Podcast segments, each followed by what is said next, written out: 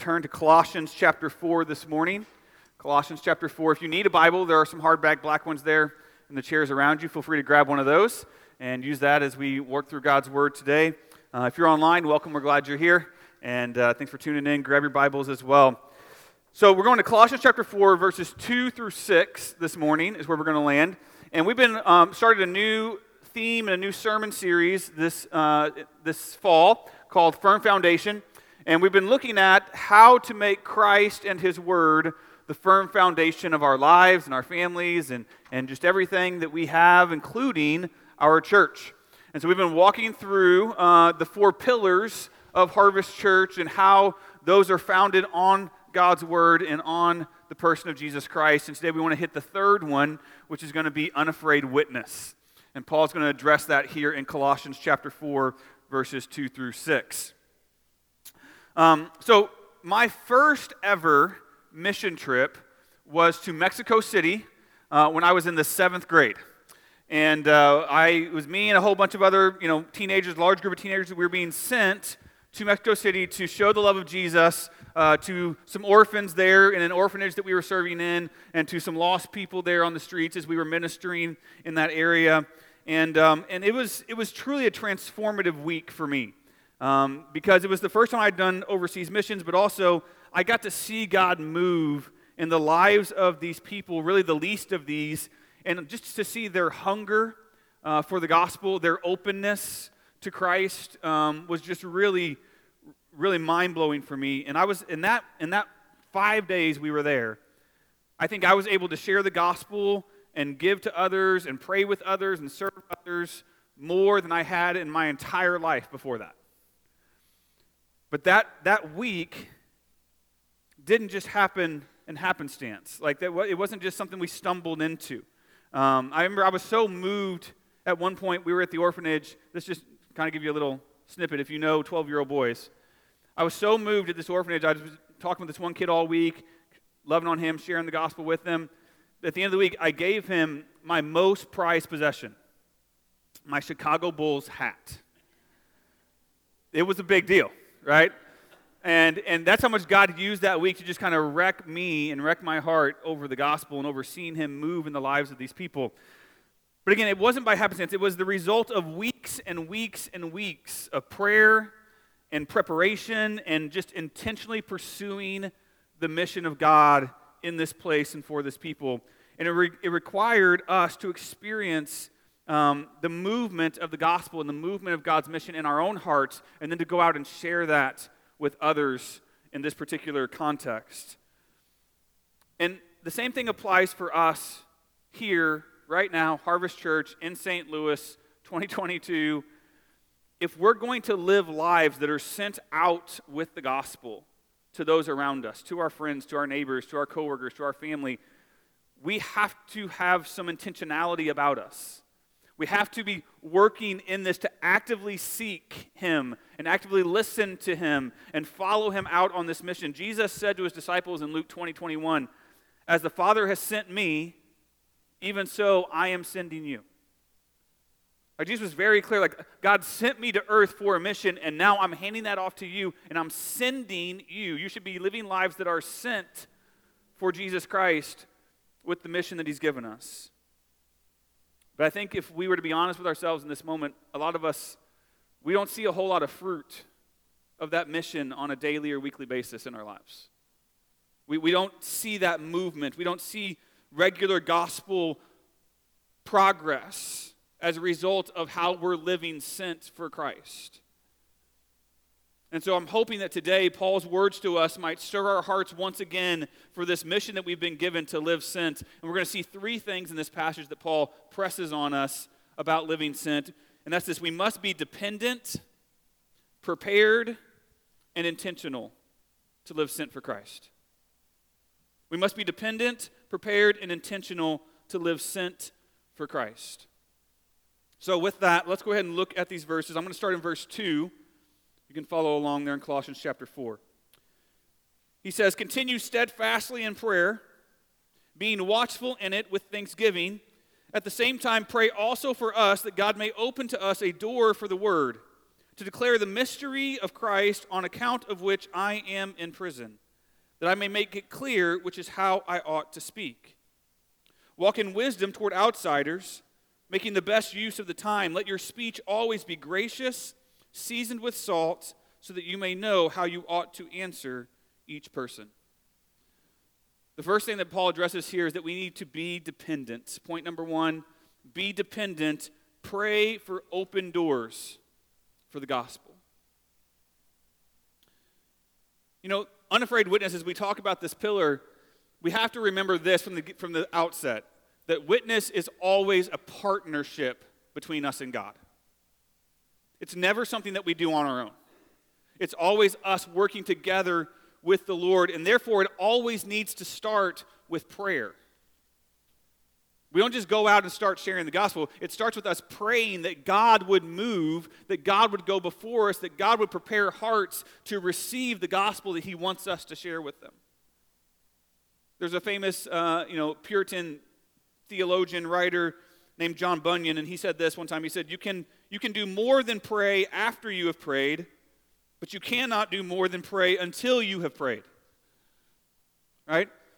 There's a whole lot of stuff we can do, but if we're not praying first, if we're not getting God with us in that movement to start with, it's not going to go anywhere. And that is so applicable here with witnessing. And so that's why Paul starts this passage here when he's really talking about witnessing, he starts with prayer. And he gives us here five things of how to pray for an unafraid witness. How should we as believers be praying to God that he would use us to witness the gospel to others five things Paul says here in this passage. Look at the first one. Number one, steadfastly. He says, continue steadfastly in prayer. Pray continuously with patience. Don't give up, never ceasing, trusting that God's timing and God's purpose is perfect in getting the gospel to whoever it is He puts in your path. You may be planting seed, you may be watering seed, but God will always be the one who brings the fruit in His perfect time. So we must pray with patience, steadfastly waiting on the Lord. And I just, I just want to encourage you today. I know some of you are in a place right now where you've got somebody in your life that you desperately want to see come to faith in Jesus Christ. And the most important thing that you can do for that person, the most important thing you can do, is pray steadfastly for their salvation just incessantly running to the throne of grace, asking God to move in their life. It could be your spouse, it could be kids, it could be friends, it could be a boss, parents, neighbors. Pray steadfastly, Paul says. That's the first thing. Number two, pray watchfully. He says, Be watchful as you pray. That word watchful means to be alert, to be looking. So as you're praying that God would, would, would open a door for you to witness, be looking for the opportunities that He's going to give. Right? Don't just pray for it to happen or pray for somebody else to do it, but pray and then look. Be alert for when God's going to open doors for you to actually share the gospel with someone. Be on the lookout for it. And we don't have to force opportunities. I think sometimes we feel like we've got to like barge our way in and force our way in to, to give someone the gospel. We don't have to do that. We have to pray steadfastly and then watch for God to open doors and us to take the opportunities that He's giving to us. Pray steadfastly, pray watchfully. Number three, pray thankfully. He says, Be watchful with thanksgiving. As we pray for witnesses, we pray for the gospel, let's also pray and thank God for how the gospel has impacted us. Right? praying thankful and grateful for Christ's work in my life, thankful that I get to be on mission with Him, that I get to be a part of this thing that He's doing to bring more people to faith. Be thankful for the fruit that He does show us as we share the gospel faithfully and we do see people come to Christ. When we live with a grateful heart for the gospel, witnessing no longer is a chore, but an honor.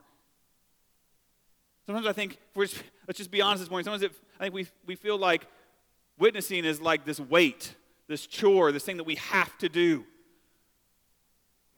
But if our hearts are truly grateful and sitting in the grace of God and the gospel and how it's changed our lives, it won't feel like a chore anymore.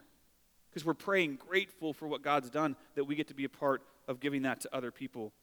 See, unafraid witness is the overflow of a heart that thankfully receives the grace of God over and over and over. Man, I need it every week. We were just talking about that this week with our staff. Like, we come here Sunday to worship because I need this every week. I need God's grace again. And that keeps me grateful and thankful to Him as I share it with others. Number four, we need to pray cooperatively. Cooperatively. Notice here, Paul says, and pray also for us. Right? He's like, pray for yourselves, pray for that, but also pray for us. We need prayer over here too. And we need to remember that we are not in this mission alone. It's not just us that's doing it, it's not just me that's doing it. This is a team effort. This is about us coming together, locking arms together, and walking forward in the kingdom as a team. That means we pray even for others that maybe outside of our church. We pray for other churches. We pray for other people who are serving in other cities and other countries because this is a team effort where we're cooperatively storming forward with the mission and with the gospel of Jesus Christ. And then lastly, Paul says, pray dependently. He says, pray for us that God may open a door to declare Christ. Even though, he says, by the way, I'm in prison.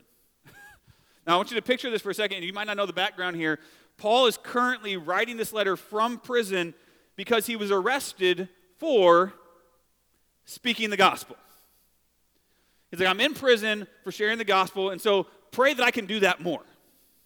That's Paul's logic here, right? He's like, I've only got the guards and the other prisoners here. I can't go to the churches. I can't go to New City, but I'm here. And so just pray that God would open a door here that I can keep sharing the gospel here in prison. And perhaps the greatest evangelist and the greatest uh, church planter and apostle, perhaps of all time, is asking for prayer because he knows he can't do this witnessing thing on his own. It's not him, it's not his power, it's not his ability that gets it done, it's the Lord. And he's praying here that doors would be open.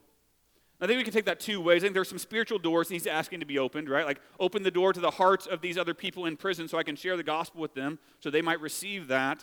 But he's also praying that physical doors would open, like perhaps the cell door that I'm behind right now, that that would open and I would be able to go back out and continue the work that God has given me to do. That I would persevere forward in the gospel despite this current wall and stumbling block. You know, I doubt any of us here have ever went to prison for sharing the gospel. But I, I think many of us have experienced some level of adversity or pushback or persecution or, or, or something, some, some type of roadblock with someone or in a relationship or in a situation when it came to sharing the gospel. And I think Paul, what Paul's saying here is like, even then, we must pray and be dependent on God to move in that situation, even when it seems like there's nothing else we can do. Even when we feel like we're stuck. Even when we feel like there's like, this thing isn't working. All the more we need to pray dependent that God would open doors for the gospel of Jesus Christ. We don't give up on, on the mission, we just lean more into the mission giver and let Him go before us to get it done. You know, this week um, I was thinking through this and I, I was thinking about, you know, God has blessed our church immensely over the last five, six years, 300 services, however you want to measure it. Especially in the adoption of the church at Afton here and this wonderful worship facility that He's given us. But honestly, one of the greatest blessings that came from that adoption was not this building. It was the addition of a number of faithful, wonderful senior saints who have been just serving the Lord here for years before us. And getting to hear their stories and their testimonies is just such an encouragement of like, God has always been working and He always will be working, and we're just the next step in the next chapter in the book. But one thing I was thinking about this week, one of the couples that was part of that group that that came in as part of the adoption were Tony and Mary Bettendorf. And they have been longtime members and leaders here at uh, this church until Tony's illness and then subsequent passing. Um, they were faithful and they were here and they were doing, they were serving the Lord. But from getting to know Mary a little bit, that wasn't always their story. You see, when they first got married, and I got permission to share this, by the way, when they first got married, Mary was a Christian, but Tony was not.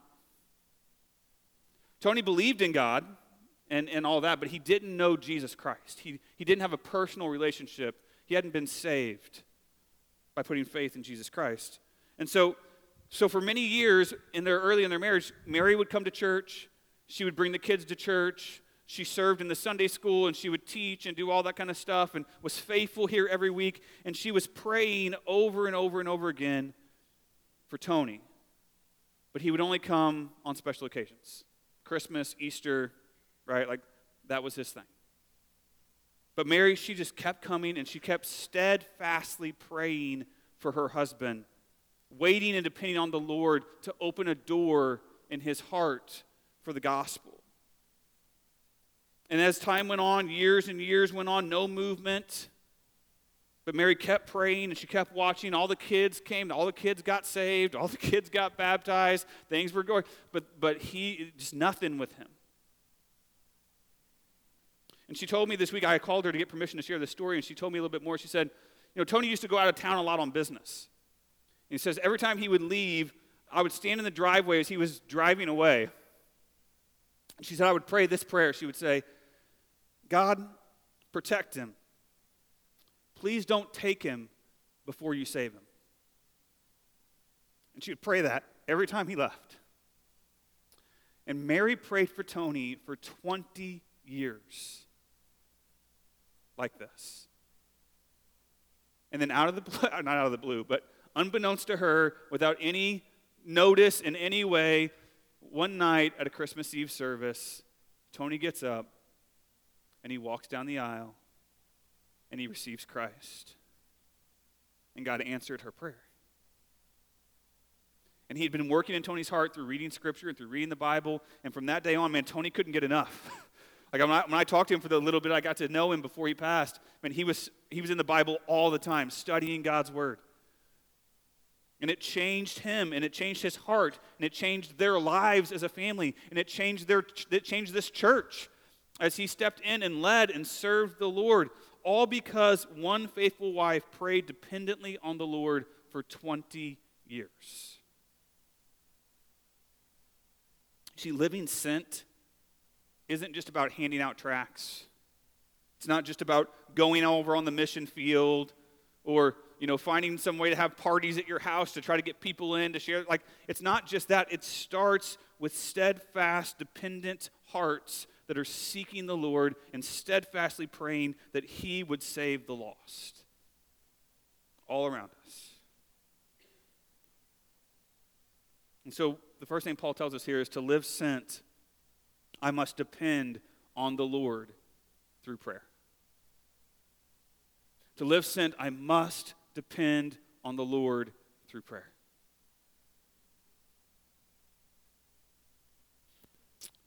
He carries on in verse 3. He says this He says, Pray at the same time, pray also for us, that God may open to us a door for the word to declare the mystery of Christ, on account of which I am in prison, that I may make it clear which is how I ought to speak. Number two, be prepared.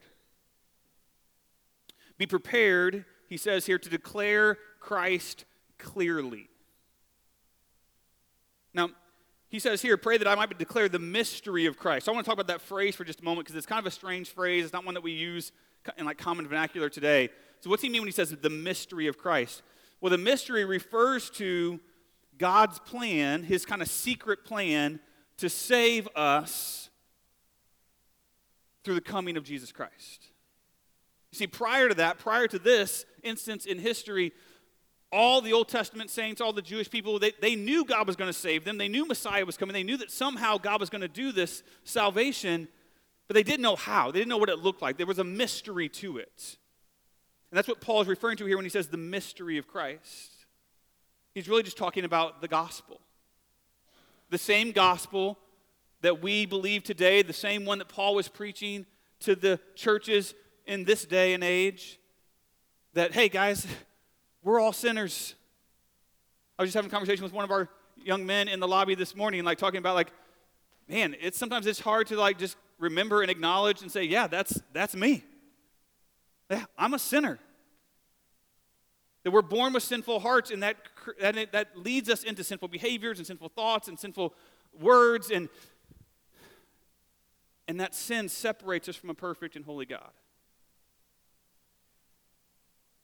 And because of that separation, because we have rebelled against Him, because we have thrown aside His word and His ways, we deserve His wrath. We deserve punishment. We deserve hell. And yet, God, in His grace and His love for us, the good news is that He sent His own Son, Jesus Christ, to come to earth and to be born as a man, to live a perfect and sinless life, and then to go to the cross and die a sinner's death. To give that perfect life to pay for our sinful lives.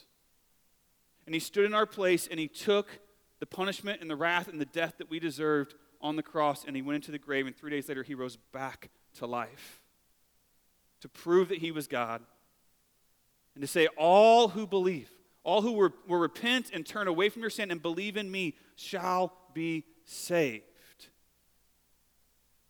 That's the mystery. That the God of the universe, the perfect and holy one, would give his own life to pay for our sins so that we could have a relationship with him once again.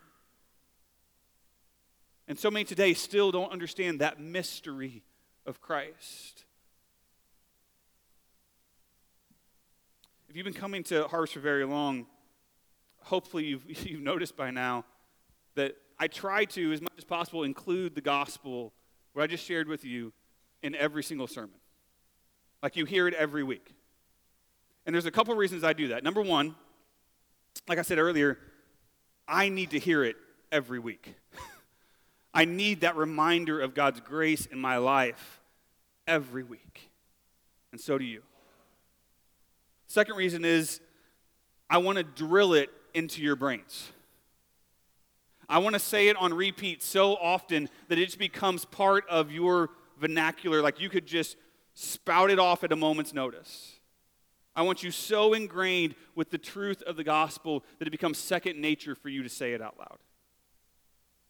And thirdly, because I never know which Sunday God will decide to reveal the mystery of Christ to someone in our church service who doesn't yet know him.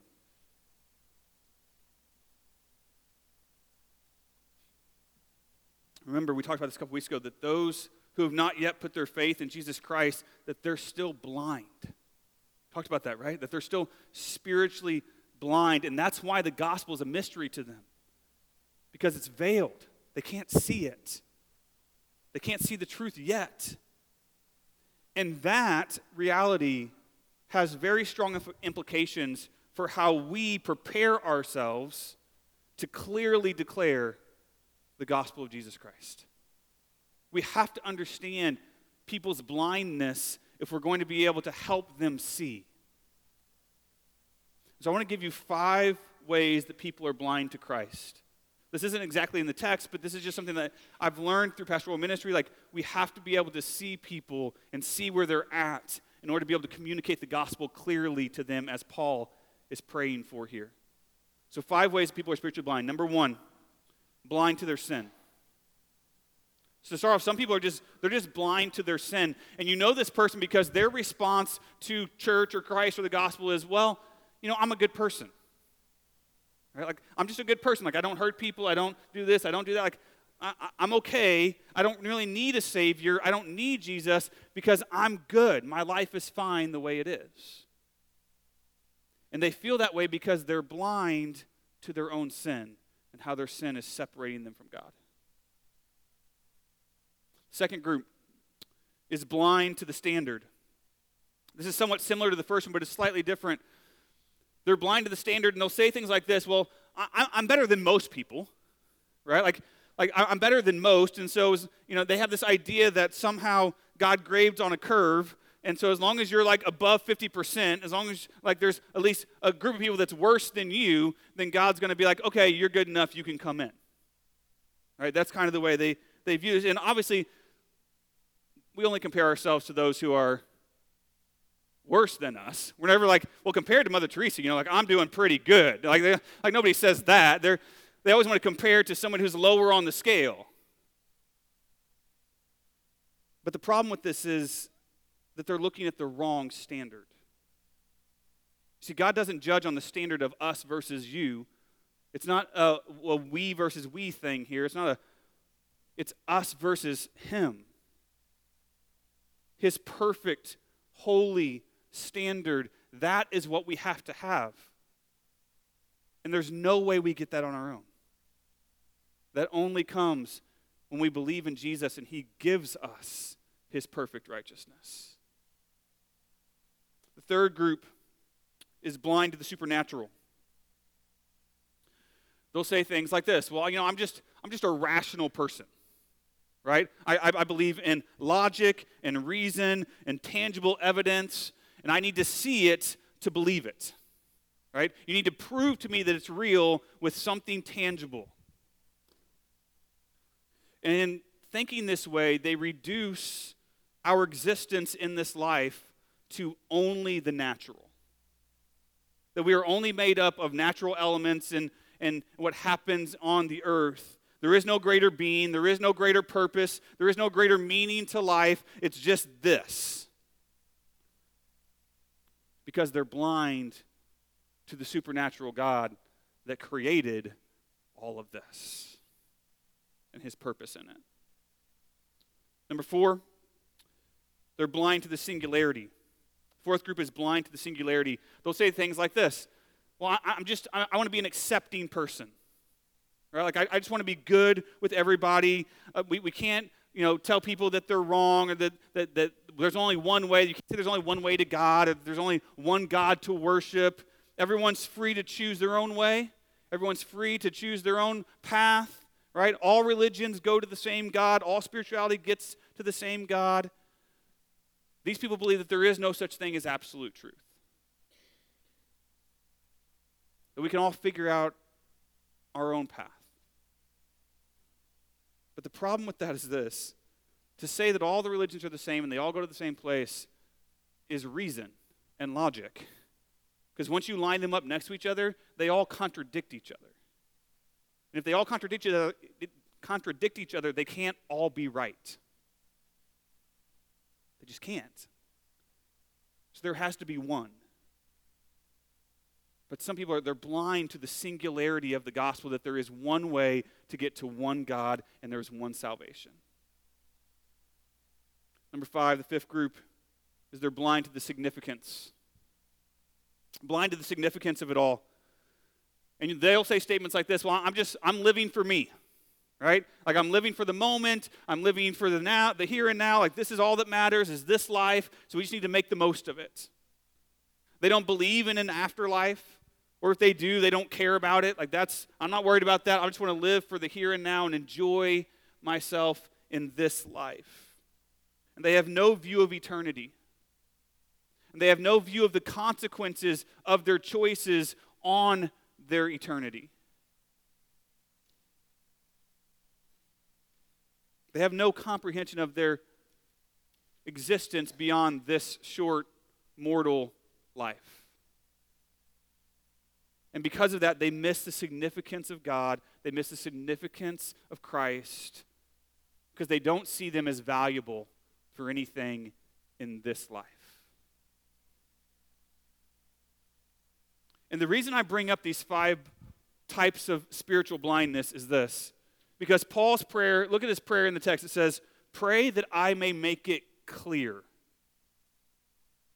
Again, one of the greatest preachers, greatest evangelists, greatest apostles of all time wrote most of the New Testament. He's like, hey, can you pray that God would help me make it clear? Like, I'm not sure I can do it on my own. I'm not sure I can articulate the gospel in such a way that it will actually be effective in this person's life on my own.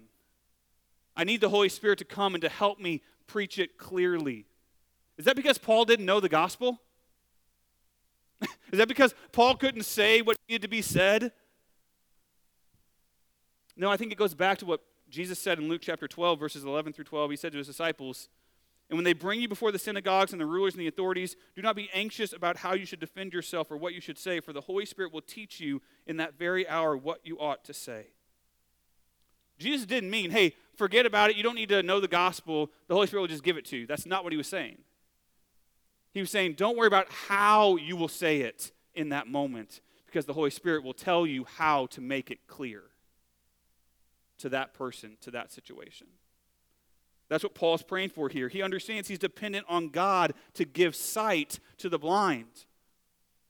And so we need to do our part. We need to know the gospel well. Right? First of all, if I want to make it clear, if I want to be able to speak it clearly to someone else, I need to know it like the back of my hand. So I can articulate it in a way that is clear and fluent in any circumstance.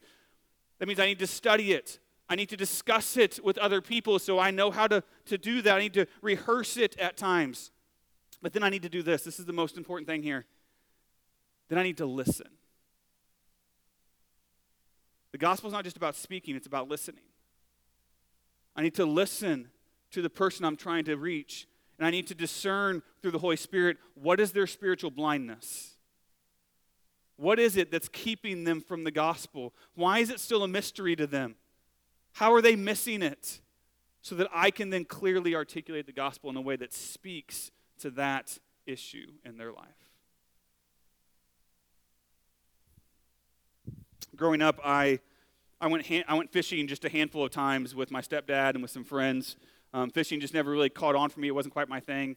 Too much patience and not enough activity. Like, it's just not the way I tend to roll. And so, but I did learn one important rule when I was fishing is that you have to have. Right? Like there's only certain fish in this spot or in this lake. You got to have the right bait to catch the right fish. And if you don't have the right bait or the right lure, like they'll completely ignore you. Right? They, they don't care about it or they won't even see it. They won't even know it's there because it's not what is effective for them. And so you have to have all these different types of bait depending on where you're fishing. Having the right bait on your hook can mean the difference between a very, very frustrated fisherman and a boat full of fish. Right? Remember when Jesus talked to his disciples and he said, Hey, you're done with the, the nets because now you're going to be fishers of. Good, you know. Same principle still applies. There's a reason God, there is, there's a reason Jesus told them, he used the analogy of being fishers of men because they knew fishing. They were pro fishermen. And that idea translated in like, listen, you're going to be going after a new type of fish, and there's going to be a different type of bait. And we have to think about this when it comes to witnessing. We have to apply the same principle. When God opens a door for us to share the gospel with someone, we need to listen to them. We need to look and to see what kind of bait or what type of presentation of the gospel is going to be most effective for them? What blindness are they suffering from? What sin do they need to be rescued out of? What, I, what piece of their identity is broken and needs to be replaced with Christ? What hurt does their heart need healing for?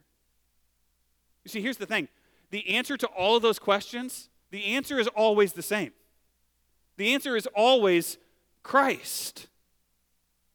But how we communicate that answer so that it speaks to the question that they're asking matters. That's how we speak Christ clearly, as Paul's talking about here. I don't want to just fire off an apologetic defense of God's sovereignty to someone who's just trapped in substance abuse and trying to figure a way out. It's not going to help them. Right? I, I don't need to expose the wickedness of sexual sin to someone who's just questioning heaven and eternity and what that looks like. That's not going to help them. I have to listen. I have to understand what are they looking for? What are they hurting? Where are they struggling? And declare Christ clearly in a way that connects that person and their struggle and their battle to the gospel. And then Paul says this He says, Pray that I may speak it clearly which is how I ought to speak. See, Paul, he felt compelled to speak the gospel. He's like, I, I ought to do this. Because Christ had saved him and he knew it. Because that was the call of a disciple was to continue to make more disciples because that was because for every single listener that Paul came in contact with, he knew that this was an issue of life and death for that person. Remember, when Paul is writing this, he's in prison for specifically speaking the gospel. Right? If I was in Paul's shoes, I'm just going to be honest this morning, it would be really easy to give up at this point. Right? Like, okay, I've done my duty. I, I did the gospel thing. I shared it. It got me here. So now it's my turn to take a break. Right? Like, surely um, we can kind of let things cool down a little bit before we go back for the back in for the gospel thing. Or maybe I, have suffered enough. It's somebody else's turn now, God, to take the mantle and keep going. But that was not Paul. That was not his heart. He said, No, no, I still have to speak the gospel. I ought to speak it. Paul understood that the gospel was worth every sacrifice, it was worth every cost because it was of eternal importance. And notice he says, it's which is how I ought to speak. Not how I ought to live, not how I ought to model, not how I ought to act or behave. See, when it comes to the gospel, unafraid witness means to speak. It means to speak up and actually tell others about Jesus Christ. It's not enough to just stand our ground as a Christian. It's not enough to just live a good life in front of other people. It's not enough to just be an example to others. Your Christian life, your Christian example, without a Christian voice, never saves anyone. The reason we live for Christ is because our Christian life becomes a platform so that we're able to speak and other people will actually listen. Because they do see that you're different. They do see that something's changed in you. They do see that, that you have something that they don't have, and that's great. But if you don't tell them what it is, it's not going to help them. Paul's saying there is no such thing as an incognito Christian. We must be prepared to speak. So, to live sent, I must be prepared to clearly speak the gospel through the Spirit. In order to live sent for Jesus, I must be prepared to clearly speak the gospel through the Holy Spirit as He guides and directs me on what to say. So be dependent, be prepared, and then lastly, look at verse 5. It says, Walk in wisdom toward outsiders, making the best use of the time. Let your speech always be gracious, seasoned with salt, so that you may know how you ought to answer each person. Number three, be intentional. Be intentional and walk in wisdom toward outsiders. That's what Paul says in verse 5. He says, Walk in wisdom toward outsiders. In other words, don't be ignorant of the world. Right? Don't, don't be naive to what's going on around you. Don't close yourself off from the people that you're supposed to be trying to reach. Right? Know how to interact with a lost world. Know how to interact with lost people in a way that gives you an opportunity to share the gospel. As Christians, we need to have good people skills. Right? We just do. It's about relationships. And we need to walk toward them, not away from them. Sometimes Christians are so busy trying to walk away from lost people that it's impossible for them to ever share the gospel. Paul says, walk in wisdom toward outsiders. We don't isolate ourselves from those that we're trying to reach. And then he says also, making the best use of the time. Time is the most valuable commodity that we have. Time. You never get more of it. You can't make more of it. You can't earn more of it. we have a set amount. And Paul says, don't waste it. There should be an urgency inside of us for the sake of the gospel. That I want to use every ounce of time that I have to share the gospel of Jesus Christ and to make disciples. Stop sitting around, stop waiting to engage, stop waiting to speak up, and take the moment that God has given you. In James chapter 4, verse 14, it says, Yet you do not know what tomorrow will bring. And some of us have we have some big plans. For tomorrow, we have some big plans for the next week, we have some big plans for next year. But none of us knows what tomorrow will bring. He said, What is your life? For you are a mist that appears for a little time and then vanishes. Time is short. Your life is like a vapor. Paul says, Don't wait, don't waste it. He says, Making the best use of the time, let your speech be gracious.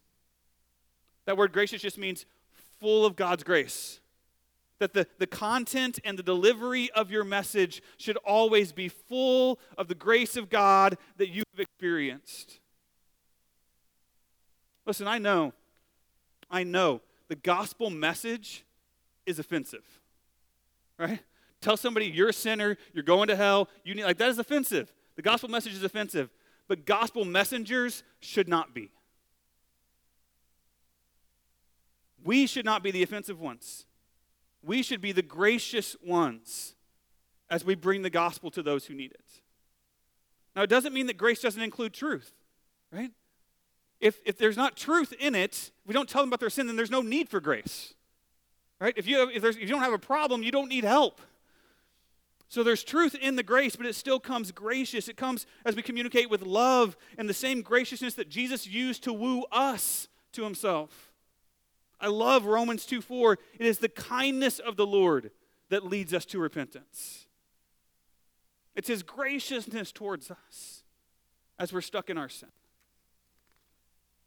He says, Let your speech be gracious and seasoned with salt. I, I thought I knew what that meant when I started studying this this week, and I was wrong. I had to do a little research on this. Seasoned with salt is actually a Greek idiom of that day. Okay? It's like a, a saying in that day. And it means this it describes someone that was desirable to talk to. Someone who their speech is attractive to others. Like you want to engage with this person, right? This person is engaging, they're, they're humorous, and they're fun to talk to. They're, they're empathetic, and they listen to what other people have to say. They're reciprocal, right? It's not just you telling me, but I'm willing to share stuff with you as well. They're not overbearing and pushy. They're not boring. That's one of the worst things you can do as a Christian is make the gospel boring. they're not boring. They're not rude. They're not irrelevant in the way that they speak. Their speech is seasoned with salt. It's attractive and desirable, is what that means. So it says, Be gracious, seasoned with salt. And then he says this, he ends with this, that you may know how you ought to answer each person each person. Friends, we have to remember each person that we talk to is a potential Christian. Every single person you talk to is a potential Christian if they're not already.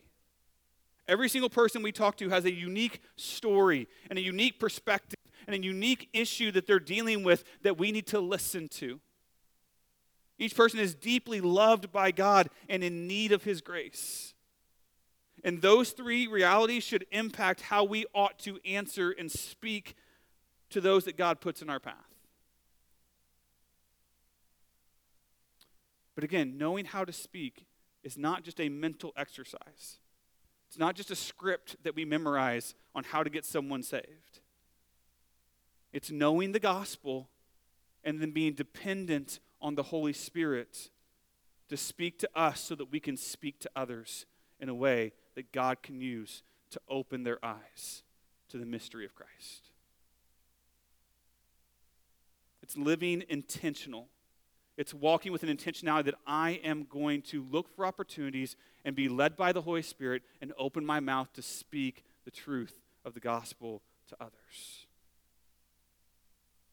To live sent, I must intentionally walk with unbelievers to lead them to Christ.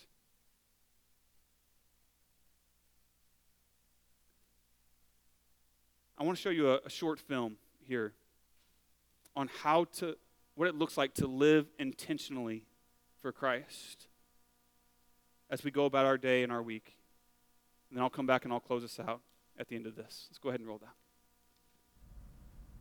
God, could you thank the Lord this morning, everyone? Amen. Be seated, everybody. Church, it's been a great morning together. And just as we have gathered, so now we get to scatter. And so we send you back into the sphere in which God has placed you. And it's not just a job or a role or an environment, but it's into a ministry. And so, church family, you are not dismissed from this service, but you are sent into your week. Have a great week.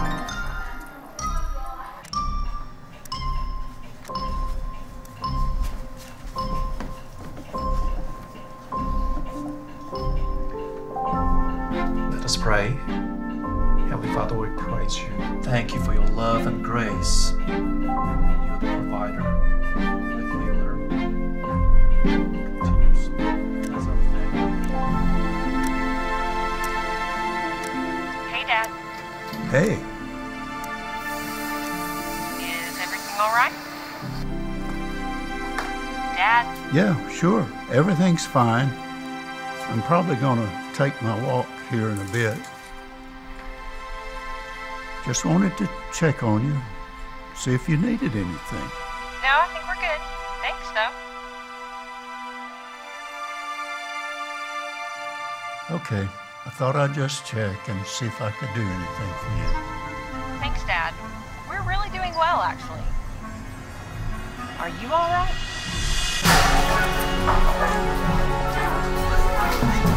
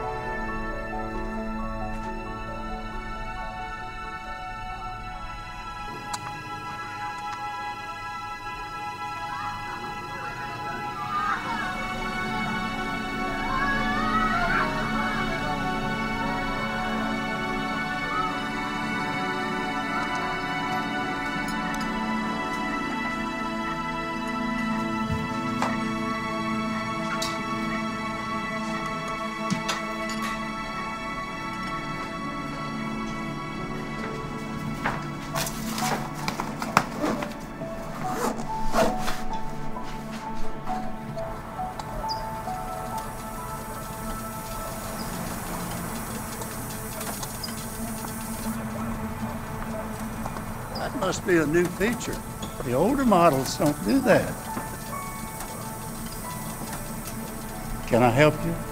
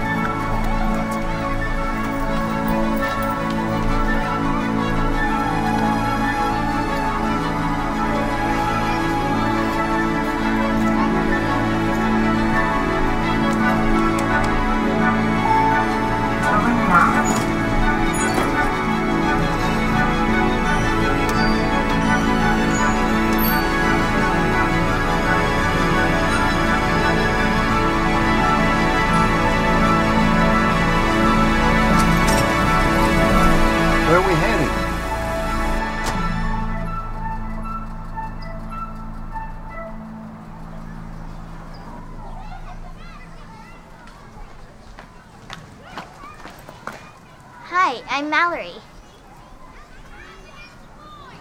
And you're new. Yeah? I made this for you.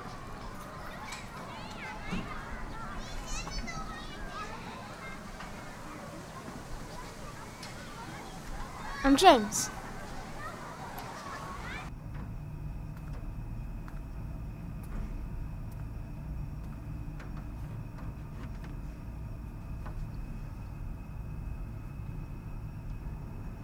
I used to cry in the bathroom back when I first started. Closet's an interesting choice, though. I'm Alicia. Janie. You need a coffee. Going down.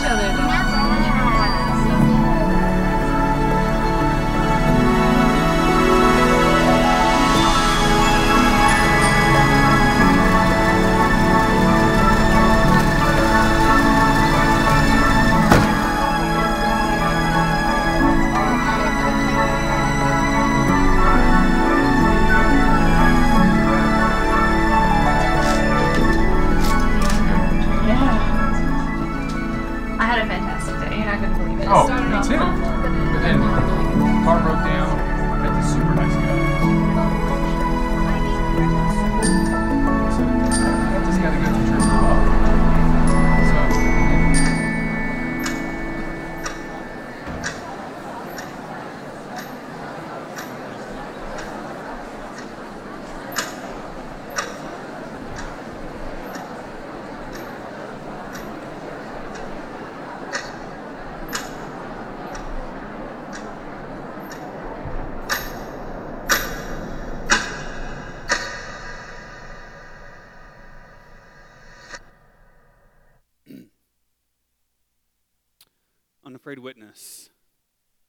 We must be dependent, prepared, and intentional to live sent for Christ.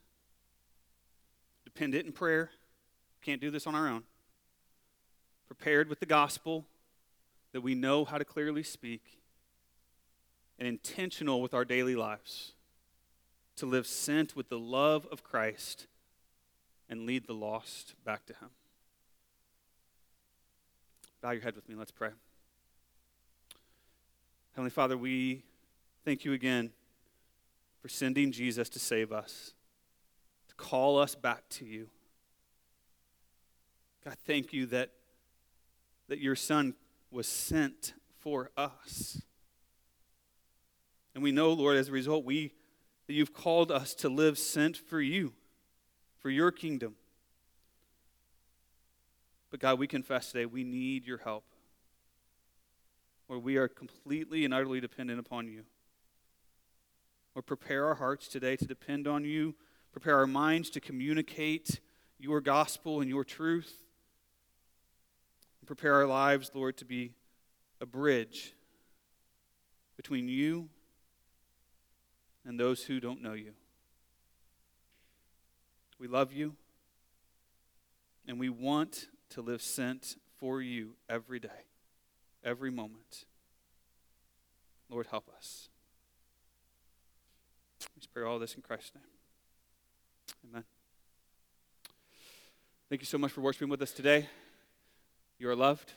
You are sent.